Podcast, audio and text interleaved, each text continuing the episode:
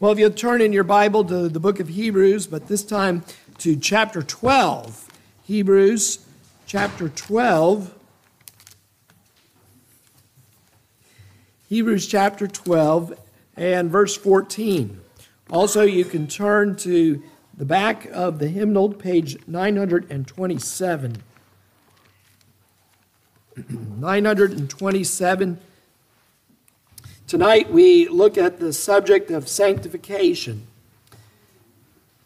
Hebrews chapter 12 and verse 14. And then in the back of the hymnal, page 927, you'll see chapter 13 of sanctification. Let's pray, and then we'll read. Let's pray first. now, our God and our Father, we thank you again for the Bible and pray that the Holy Spirit feed us tonight. For thy word is truth. Sanctify us by the truth. In Jesus' name, amen. Hebrews chapter 12 and verse 14 Pursue peace with all men and the sanctification without which no one will see the Lord. And then page 927, chapter 13 of the Westminster Confession of Faith of sanctification, section 1. They who are once effectually called and regenerated, having a new heart, and a new spirit created in them are further sanctified, really and personally, through the virtue of Christ's death and resurrection, by his word and spirit dwelling in them. The dominion of the whole body of sin is destroyed, and the several lusts thereof are more and more weakened and mortified, and they more and more quickened and strengthened in all saving graces to the practice of true holiness, without which no man shall see the Lord. Section 2. This sanctification is throughout, in the whole man, yet imperfect in this life, there abiding still some remnants of corruption in every part, whence ariseth a continual and irreconcilable war, the flesh lusting against the spirit, and the spirit against the flesh. Section 3. In which war, although the remaining corruption for a time may much prevail, yet through the continual supply of strength from the sanctifying Spirit of Christ, the regenerate part doth overcome. And so the saints grow in grace, perfecting holiness in the fear of God. Amen. Excuse me here, my throat is a little scratchy. So, tonight we are going to talk about the subject of sanctification. Sanctification. We are going to define it and explain it in three parts. Number one, what is sanctification? What is sanctification? Number two, why must we be sanctified? And number three, how do we grow in sanctification? One, what is sanctification? Two, why must we be sanctified? And number three, how do we grow in sanctification? Now, in contemporary evangelical circles, there is a tremendous amount of pressure on churches, pastors, and denominations to grow numerically. There is an entire movement that has been created to meet these expectations called the church growth movement. And it spans over several decades and all across evangelical and mainline denominations. Even some cults have adopted some of the techniques of the church growth movement. Churches, pastors, denominations often are measured and judged as successful by the standard of numbers those activities and techniques which generate crowds are often adopted while others are jettisoned. And there's no shortage of books or uh, sermons on seminars, sometimes for a price and a fee, uh, that aim at this market. So when pastors often are asked, How is it going? the answer often that comes or is sometimes expected is a numerical answer. Now, having said that, that is not altogether wrong. Um, Revelation 7 9 tells us that the church in glory is composed of a great multitude that no man can number.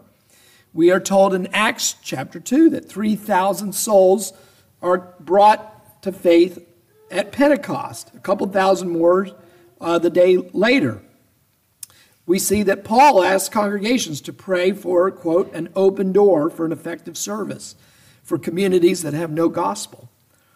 We are told in the Old Testament, God had promised Abraham a great multitude of descendants from all the nations of the earth. Zion is a mountain, which becomes the chief mountain, and the kingdom of heaven is like a mustard seed that does indeed grow. Um, yet, for all these prophetic promises and historical narratives that we find in the Old and New Testaments, which show the growth of the church, the New Testament also says that we have to be careful how we grow, boys and girls. It's not just good enough to grow numerically and to necessarily say that God is in it. What do you, how do you explain if a cult grows? What then do we say about that? So we, we can't say simply numerical growth means that it's good. So how, what, what does the New Testament say? Well, the New Testament says that we need to be equally concerned about not only the growth of the church, but that the church grow in grace and in holiness. So, for example, Paul said to the Corinthian church, Take heed how you build, lest you build on any other foundation other than Christ Jesus. Uh, we also know from the New Testament that Paul tells us on the final day there's going to be a test of our church, of our growth, and the building meaning the building of the people. Um, and we know that it is not going to be a quantitative analysis, it is going to be a qualitative one. Paul says that, that uh, the t- church will be tested by fire, and that which is consumed will be that which was built with hay and straw and stubble. But that which lasts will be shown to be truly the work of God. So we know that God wants us to grow numerically, but He also wants us to be growing in grace and in sanctification.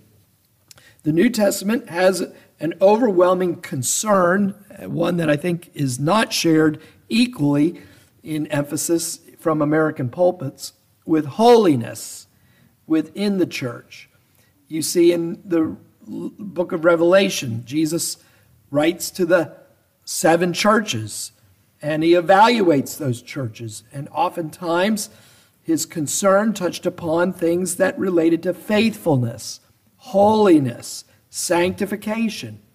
I've sometimes wondered as a pastor if Jesus was to write a letter to me about our church, what would he say? Um, I say to me because I think when it says to the angel of such a church, it may mean messenger, the one who preaches. Um, what would he What would he say if the Lord were to write about us? And I've often wondered, how are we doing? I would like to know what is Jesus' evaluation of us here at Covenant. Are we faithful? Would he commend us for certain things? I think he might. Would he admonish us for other things? That possibly could be true as well. But whatever degree that we are not conforming to the opinion of Jesus, we are lacking in some kind of holiness or sanctification.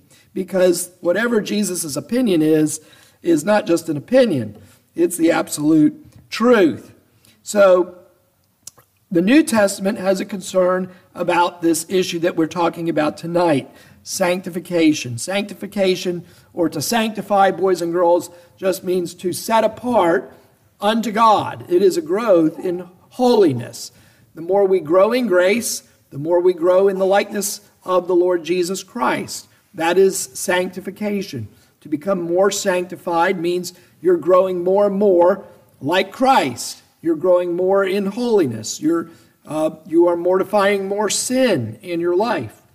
And we trust that over the years, that growth in grace becomes evident to others as well. In Ephesians chapter 4, verse 1, Paul says, I, therefore, the prisoner of the Lord, entreat you to walk in a manner worthy of the calling with which you have been called, That is, you are to walk in a conformity to the walk of Christ. The, what kind of walk have you been called to? You've been called to walk and follow after the Lord Jesus Christ. Jesus said, Take up your cross and follow me. We are to follow the Lord Jesus Christ. In Philippians chapter 1, in verse 27, Paul says, Only conduct yourselves in a manner worthy of the gospel of Christ. That is, we believe in Jesus Christ dying for our sins. We have to live out in our conduct in a way that reflects what we believe about the gospel. Colossians chapter 1, verse 9 through 11. For this reason also, says Paul, since the day we heard of it, we have not ceased to pray for you and ask that you may be filled with the knowledge of his will in all wisdom and understanding. Now, why does he want? Why is he praying for the Holy Spirit to fill them with wisdom and understanding? So that you may walk in a manner worthy of the Lord, to please him in all respects, to please him at school, please him at home, to please him at church, to please him in the workplace, to please him in your civic associations, to please Him in the rec league, to please Him in your neighborhood, wherever God has you at that moment. Whatever your hand is doing, do it unto the Lord with all your might. That everything is consecrated to the Lord. Uh, to please Him in all respects, bearing fruit in every good work, increasing in the knowledge of God, strengthened with all power according to His glorious might for the attaining of all steadfastness and patience. There are others. 1 Thessalonians chapter 4, verse 3. This is the will of God, your sanctification. Now listen to that. Young people, a lot of young people, you want to know what's God's will for my life. You know, what should I what school should I go to? What should be my major? Who should I marry? What am I going to do? What's my vocation going to be? Well, this is God's will for you first and foremost your sanctification.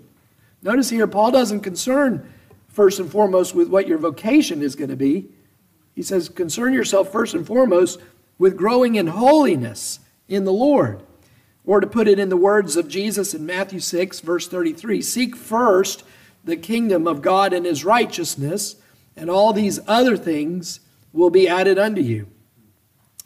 Paul says this is God's will for you, your sanctification that you abstain from sexual immorality, that each of you know how to possess his own vessel in sanctification. So, one of the things it means uh, for us to know God's will is that we don't live like Gentiles with regard to our body.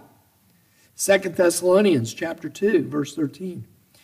We should always give thanks to God, says Paul, for you, brethren, beloved of the Lord, because God has chosen you from the beginning for salvation through sanctification by the Spirit and faith in the truth. Notice you're chosen of God in the beginning, but why are you chosen? You're chosen to be holy and blameless. That's why God chose you, is so that you would be sanctified, so that you would be holy, that you would one day be in glory with Him. John 17, 17, sanctify them in the truth, Jesus says. When Jesus is praying his prayer for the church before he goes to the cross, before he's arrested and put on trial, what does Jesus pray? He prays for the unity, but he prays for the holiness of the church. He prays for the sanctification of the church. And he prays that we would be sanctified through the scriptures. We'll talk more about that in a moment. So that the Lord is insistent and even passionate that his church, his bride, that she should be holy and sanctified. Now, what do we say to this? Well, first of all, I think we should say to this, this is, I, I think I've hoped through what I gave you. I gave you seven verses there, um, that you see something of the New Testament uh, passion for this subject. Holiness and sanctification is important. It's a, it is our growth in grace. And this needs to be emphasized in American pulpits as much as the numerical size. We want the church to numerically grow, but if we grow numerically but we don't grow in grace, then we're not doing anybody much good. You are called to be salt, to preserve. You're called to be light, a witness. How are you going to be a light? A light has to be something different than the darkness. That means you have to be set apart from what the culture is around you uh, and live according to a different principle within you. We are uh, called by the Apostle Paul to present our members as slaves to righteousness. And we have to serve righteousness. Uh, let me quote to you the great um, Anglican preacher, J.C. Ryle. J.C. Ryle, in his book on, uh, entitled Holiness, has this to say There are three things which, according to the Bible, are absolutely necessary to the salvation of every man and woman in Christendom these three are regeneration, justification, and sanctification. All three meet in every child of God regeneration, justification, sanctification. All three meet in the, every child of God. He is both born again and justified and sanctified. He that lacks any one of these things is not a true Christian in the sight of God. And dying in that condition will not be found in heaven and glorified in the last day. Pretty good for 39 articles there, right? That's good stuff. So, what is sanctification? Well, we read uh, sanctification from the confession. Let me give it to you from the shorter catechism. Question 35 Sanctification is the work of God's free grace whereby we are renewed in the whole man after the image of God and are enabled more and more to die unto sin and live unto righteousness. First of all, notice here that sanctification is a work of God's free grace. Notice that it's dip, notice that the Westminster Divines use a different word than they did for justification. Justification is an act, they said one time, moment. Sanctification is an what? A work, an ongoing process. Sanctification is the work. They didn't use the word act when they were answering this question in the shorter catechism. So pay attention, kids, to those shorter catechism answers because even one little word makes a world of theological difference. Sanctification is a work of God's free grace. We see in the Catechism we are renewed in the entirety of our man. We saw that in the confession too. Sanctification happens to the totality of our humanity, our affections, our will, our mind. Uh, all of that makes us who we are is touched by sanctification. Jesus dies not only to pardon our sin, but to deliver us from sin and its dominion. You are saved not just from the wrath that sin provokes in God, you're saved also from the sin itself. Jesus saves you from sin, not just the consequences of sin. Jesus saves you from more than hell. Sa- Jesus saves you unto holiness. Jesus delivers you from sin, from first its tyranny and then from its presence. and that also this sanctification is progressive in nature. We are increasingly conformed over time into the likeness of Jesus Christ. Let me read from the larger catechism, question 75.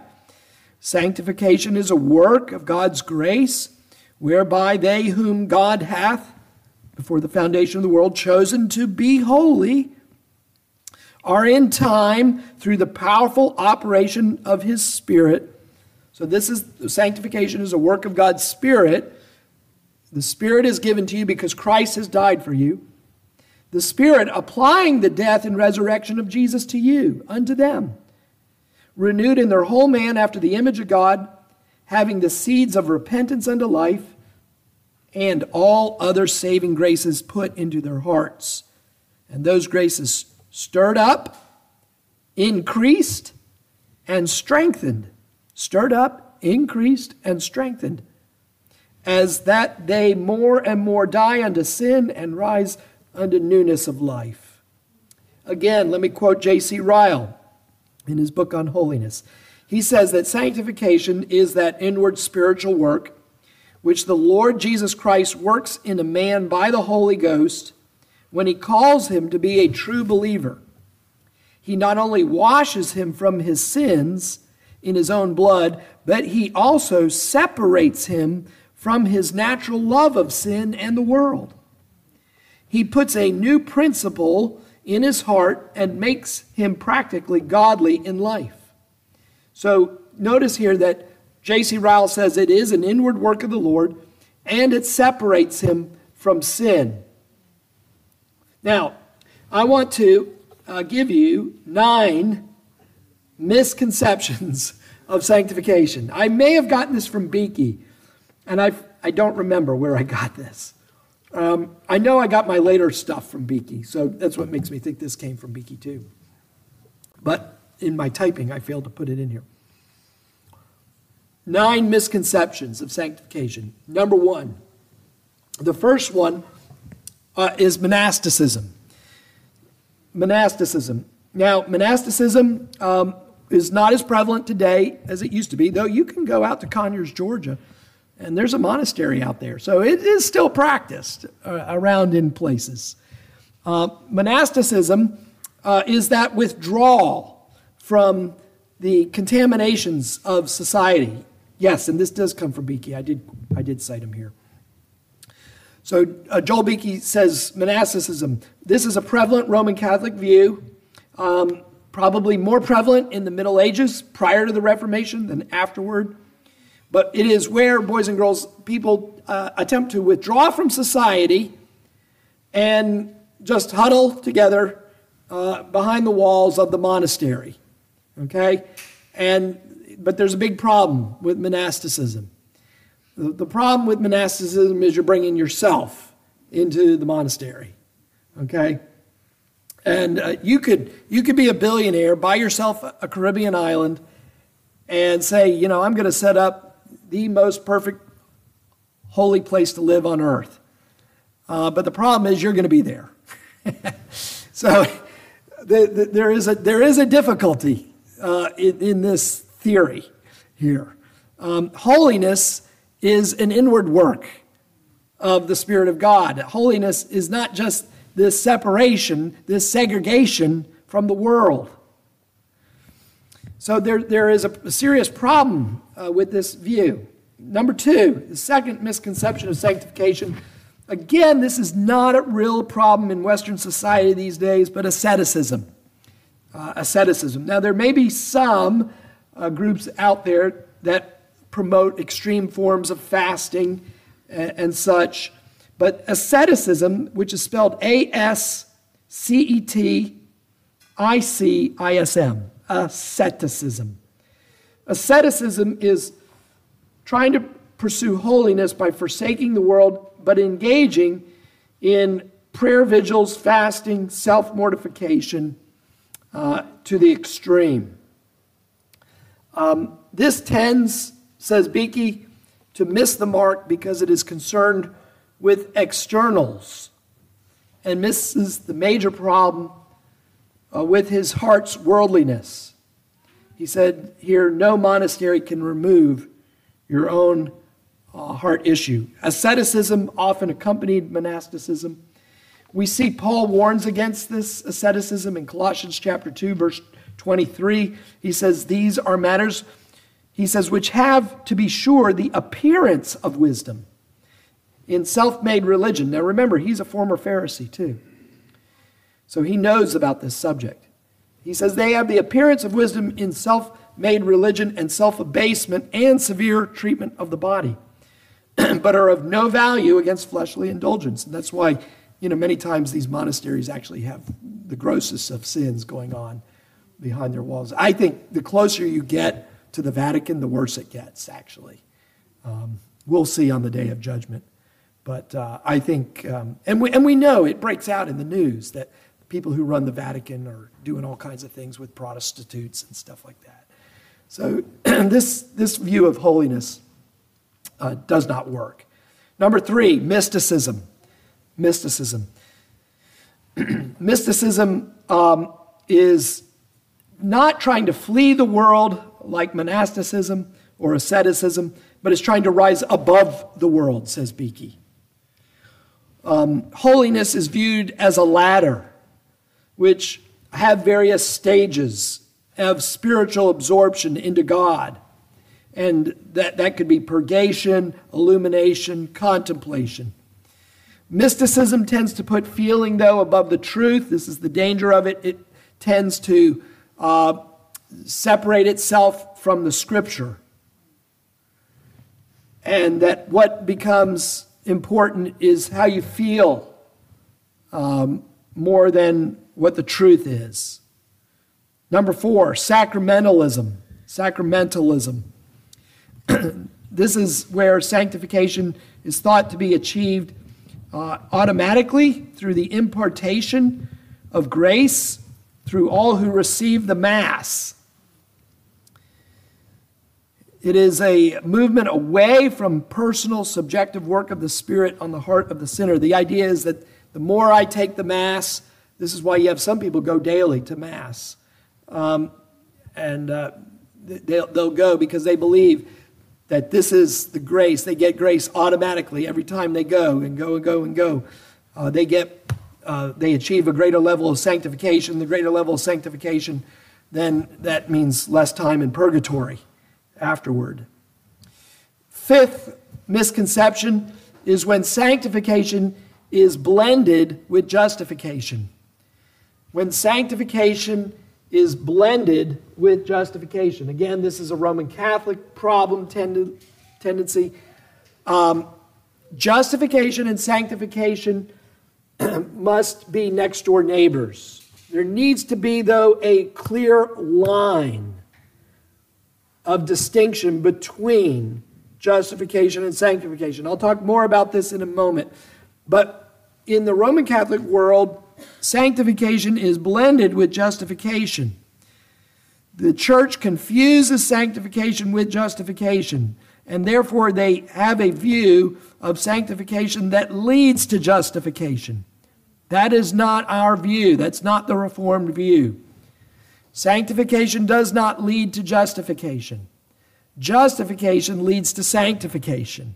Justification is an act of God's free grace where we believe on the Lord Jesus Christ. Our sins are forgiven and we're justified in the sight of God. And from that justification, out of gratitude to God, what He has done for us in pardoning us and giving us righteousness that is acceptable to Him, we now seek to live out a life of sanctification unto Him. Um, it, it does not stem from, our, our sanctification stems from justification, not vice versa. Now, the Reformation did a lot to break away from these abuses and misconceptions here. But there, there are four others that we need to be aware of. Uh, another one is outdated backwardness. Outdated backwardness, says Beeke. This would be like the Amish view. Okay, can't, can't own a car, got to ride a horse and buggy. Uh, can't have, you know, four buttons on my shirt. That's too worldly. I got to have three buttons you know, no electricity, uh, etc. Uh, that this, this will lead to greater holiness. Uh, that is a wrong view. Number seven, moralistic legalism. Now we're getting closer to home here, uh, here in the South. Independent fundamentalists, um, moralistic legalism, having lengthy lists of prohibitions no movies, no alcohol, no card playing, no dancing, no makeup, uh, etc. The, the list may vary according to the church, but uh, there's this list, and you know this is what holiness looks like. Um, you can see it's a very external view of holiness. Okay, doesn't do anything about murder, you know, in your heart, or pride, or things like that. Number eight. Um, number eight is to have a diminished view of holiness. That is to say, holiness isn't that important. Certain dispensationalists hold to this viewpoint. Uh, under the, the pretext of free grace, uh, they would deny the necessity of a changed life. We touched on this this morning, the lordship controversy. There, there were people who had what they called a carnal Christian theory. And that is, you could accept Jesus as your Savior, but you didn't have to exhibit a changed life. You are a carnal Christian, they said. You've professed with your mouth, you signed a card, you walked an aisle, you joined a church, but you have no evidence of a changed life, no evidence of fruit. And they said, well, this is, this is just a Christian who is carnal.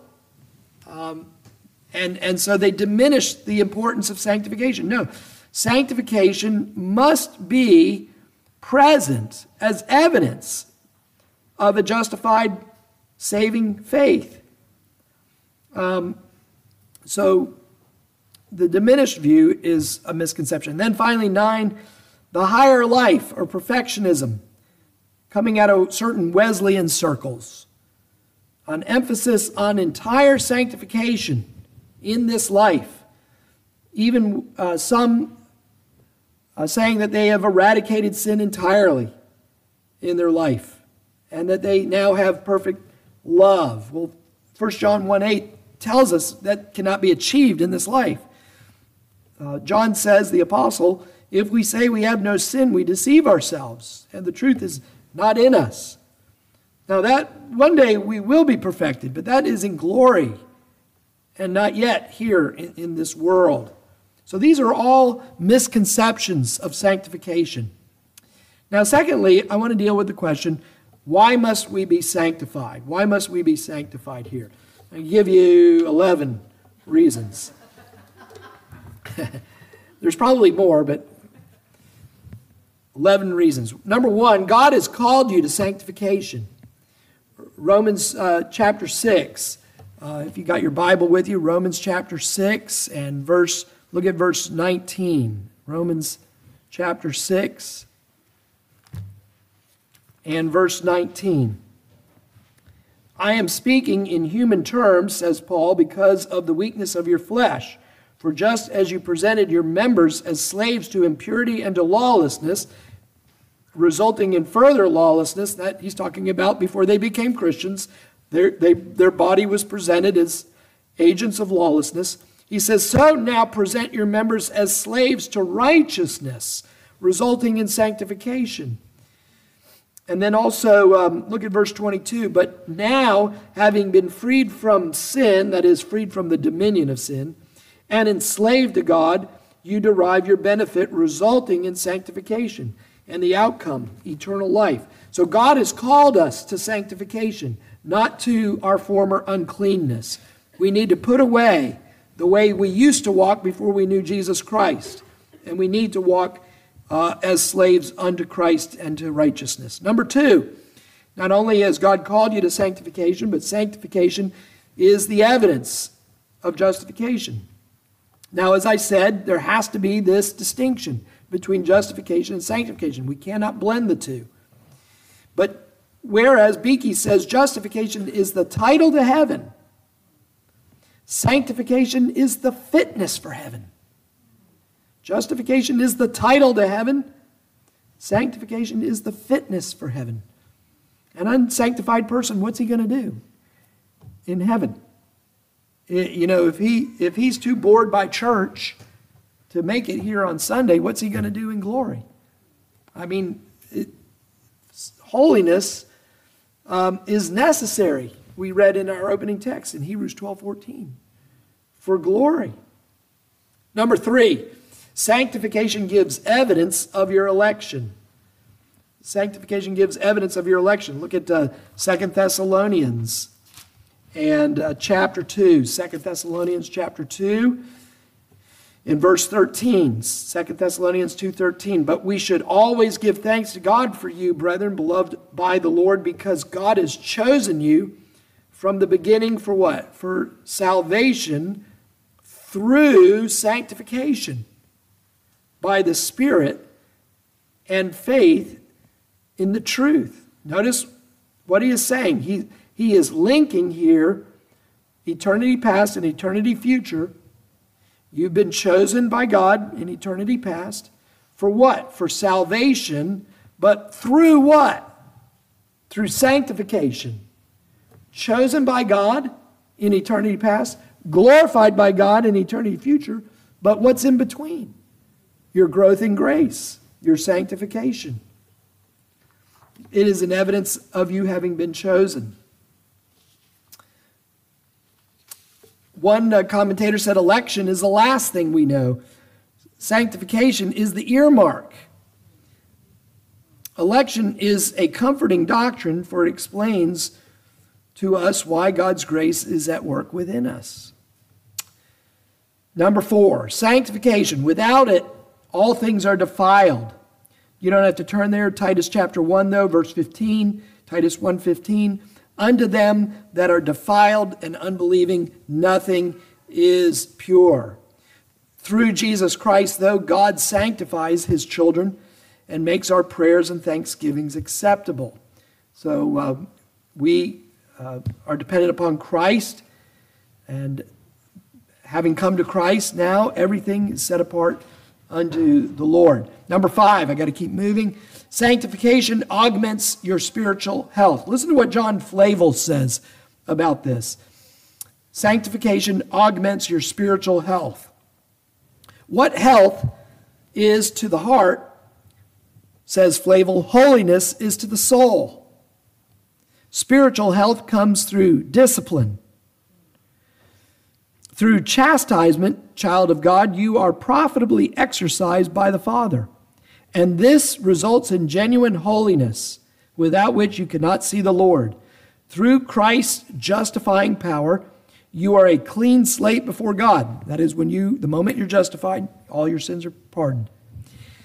Through Christ's justifying power, you are a clean slate before God. Through his sanctifying power, a clear conscience.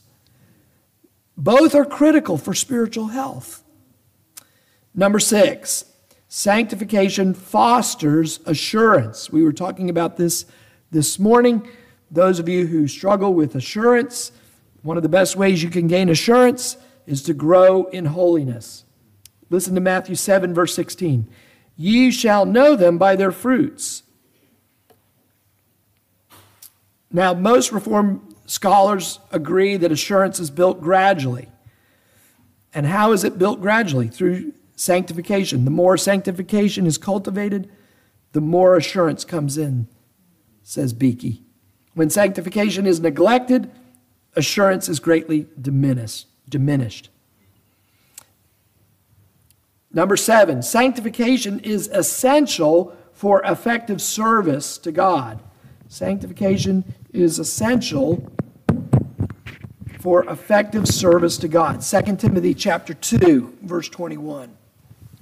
2 Timothy 2, 21. If a man if a man therefore purge himself, he shall be a vessel unto honor, sanctified and meet for the master's use, and prepared unto every good work. Sanctification will make you better at serving Christ. Holiness makes you more effective Christian no matter what you do. It is likeness to Christ that God often uses in his kingdom. Um, I think it's E.M. Bounds, the great Methodist preacher who wrote those books on prayer, speaks about that, I think, in the opening chapter on prayer. That it, that it is those who are most like unto God are the most effective. And therefore, he was making the argument how do you become most like Christ? It's uh, by way of prayer. Sanctification, number eight, sanctification makes you resemble God. Many of your neighbors will not read their Bible. And therefore, it means that your sanctification becomes important because that is the next best thing they will see to Christ is the way you speak, the way you act, the way you live. Number nine, the, the God you love loves holiness. Beeke quotes William Gurnall. William Gurnall says this God would not rub so hard if it were not to fetch out the dirt that is ingrained in your nature. God loves purity so well, he'd rather see a hole than a spot in his child's garments. So, you, uh, the God you love, loves holiness. So, you should love holiness. Number 10, sanctification preserves your integrity. Sanctification keeps you from hypocrisy, from Sunday only Christianity. Number 11, sanctification fits you for heaven. Again, our text pursue holiness, without which no man shall see the Lord. Beeke here quotes from John Owen. Owen says this There is no imagination more foolish, none so pernicious as this, that persons not purified, not sanctified, not made holy in their life should afterwards be taken into that state of blessedness which consists in the enjoyment of God. Neither can such person enjoy God. Um, God would not be a reward to them. Holiness indeed is perfected in heaven, but the beginning of it is invariably confined to this world. God leads none to heaven, but whom he sanctifies on earth. This living head will not admit dead members. And then finally, our third point how may we be sanctified? How may we be sanctified? Here again, Beeke, good Puritan, neo Puritan that he is, gives you 10 reasons. Ten, ten. Number one, how can you be sanctified? First of all, you got to know the Bible, know and relish Scripture. This is God's primary road to holiness. John 17, 17, Jesus says, Sanctify them in the truth. Thy word is truth. So that is the way we have to travel. Number two, strive, says Beeke, for constant faith in Jesus Christ. He says, flee to Jesus Christ often. Excuse me.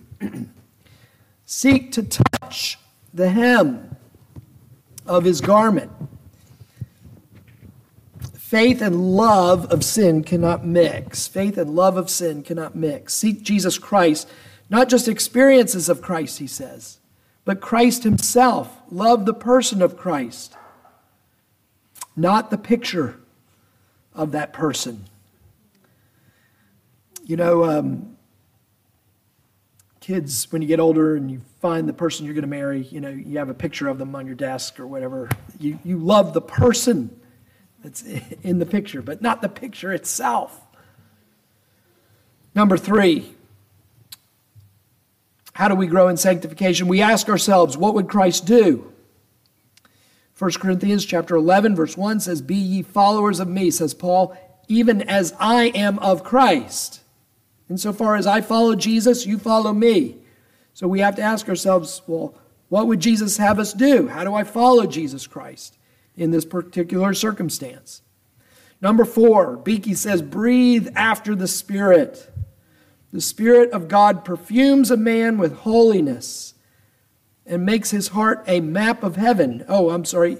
Uh, that is a quotation of Thomas Watson, excuse me. Thomas Watson says, The Spirit of God perfumes a man with holiness and makes his heart a map of heaven. Number five, associate with mentors in holiness. Proverbs chapter 13, verse 20. He that walketh with the wise shall be wise. So seek out uh, mentors, older women teaching younger women, um, uh, younger men seeking those who have advanced uh, in holiness and years.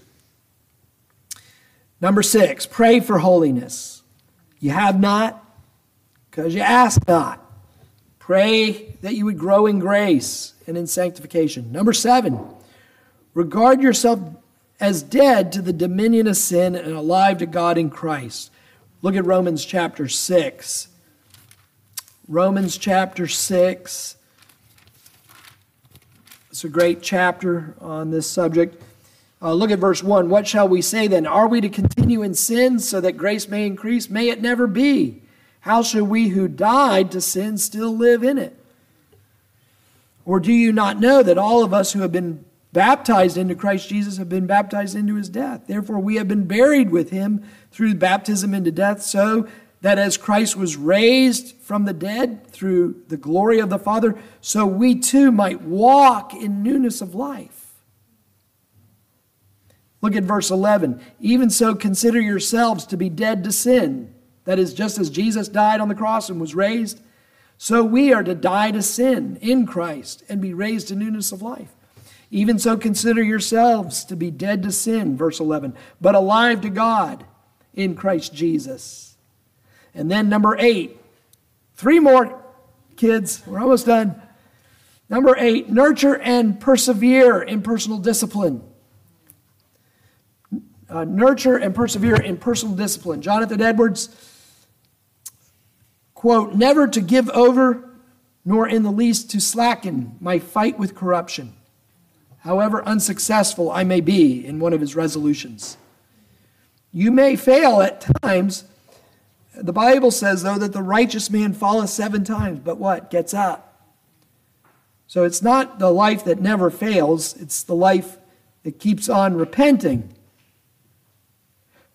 Number nine, examine your actions. Beeke asks that we ask these five questions. Number one, does it glorify God?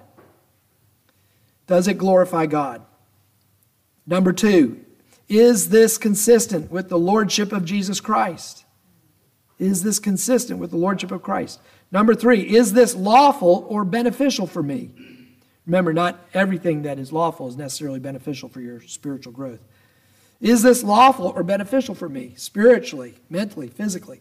Number four, does this help others and not hurt others unnecessarily? Does this help others and not hurt others unnecessarily? Number five, does this bring me under any enslaving power?